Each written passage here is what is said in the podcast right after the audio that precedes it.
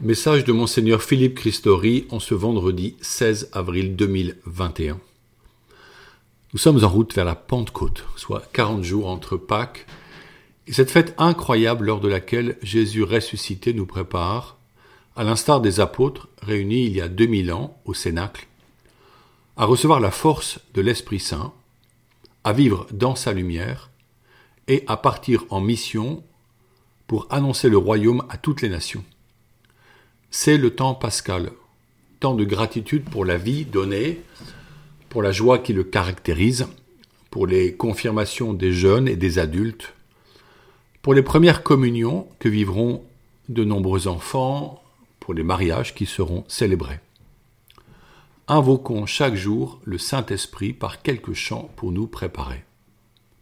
Dans les lignes qui suivent, je vous propose de continuer la lecture de l'exhortation apostolique la joie de l'amour du pape François à Maurice Laetitia au chapitre 2. Celui-ci en donne comme titre Les réalités et les défis de la famille. La famille est cet espace que nous désirons tous, pour nous comme pour les générations à venir. Un espace de vie et d'amour, de bienveillance et d'éducation.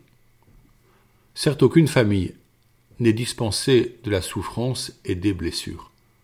Heureusement, l'amour reçu dans la foi au Christ donne une force au couple pour s'aimer et élever leurs enfants. Les experts laïcs et les clercs du Synode romain de 2016 ont rassemblé les témoignages venus de nombreux pays. Certaines problématiques peuvent ne pas être les nôtres, mais l'Église en tant que mère de tous les peuples en donne un écho élargi.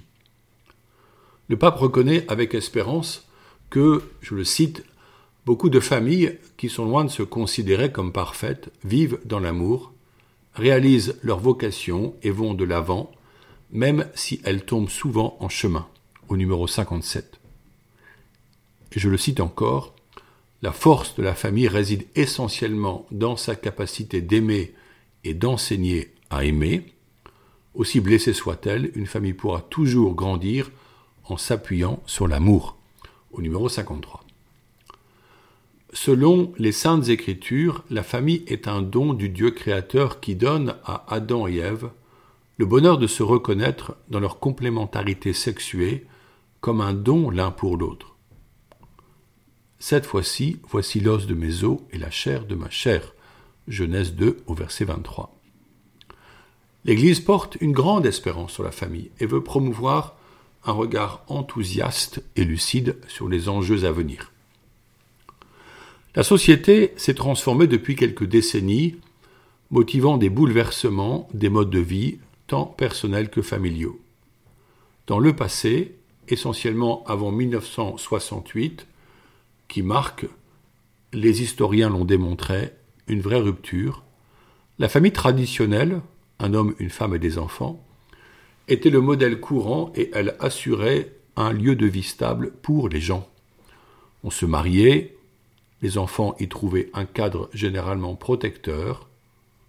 Cependant, la famille restait un modèle surtout patriarcal qui ne présentait pas que des avantages.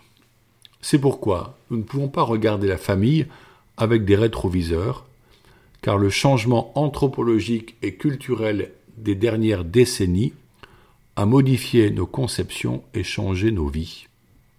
C'est un fait à considérer courageusement et profondément. C'est dans ce nouveau paradigme que l'Évangile doit être annoncé. Comme catholiques, nous ne sommes pas isolés sur une île lointaine. Nous devons cependant lutter avec courage contre des dérives et des idéologies dramatiques comme celle du gender, de la banalisation des séparations, de la cohabitation sans engagement, ou encore des projets de manipulation génétique. Si beaucoup de progrès sont réalisés, notamment grâce à l'éducation, aux soins médicaux, au suivi psychologique et conjugal, aux meilleures conditions d'habitat et de travail, tout n'est pas rose en notre monde. La société suscite des réalités dramatiques qui sont autant de nouveaux défis, dit notre pape. Comment les nommer en quelques lignes? Il faut mettre des nuances, les relier à des cultures diverses, voir que tout évolue, pour le meilleur parfois, mais aussi pour le pire. Quelle réalité?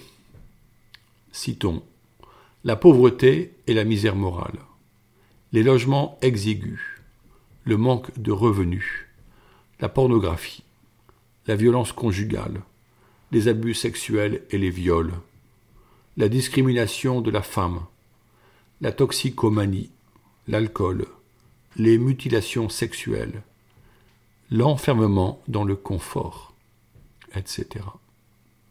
Quand le malheur la frappe, la famille, et je cite le pape, peut être une école du ressentiment et de la haine dans les relations humaines de base, au numéro 51.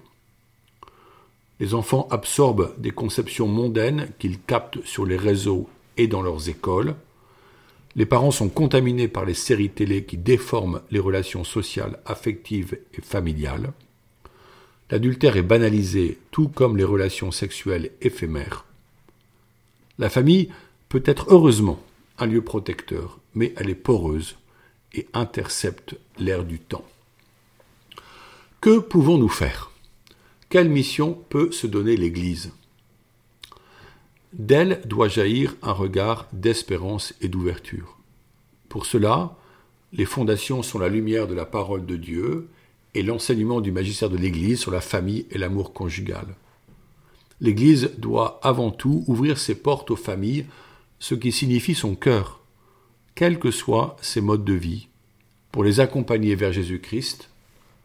Conscient des peines endurées, le pape précise que, je le cite, l'Église doit surtout avoir à cœur de les comprendre, de les consoler, de les intégrer, en évitant de leur imposer une série de normes, comme si celles-ci étaient un roc, avec pour effet qu'elles se sentent jugées et abandonnées précisément par cette mère qui est appelée à les entourer de la miséricorde de Dieu.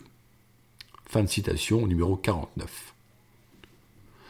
Alors elle pourra enseigner le projet divin sur le couple que forment l'homme et la femme dans une union exclusive et indissoluble, stable et féconde.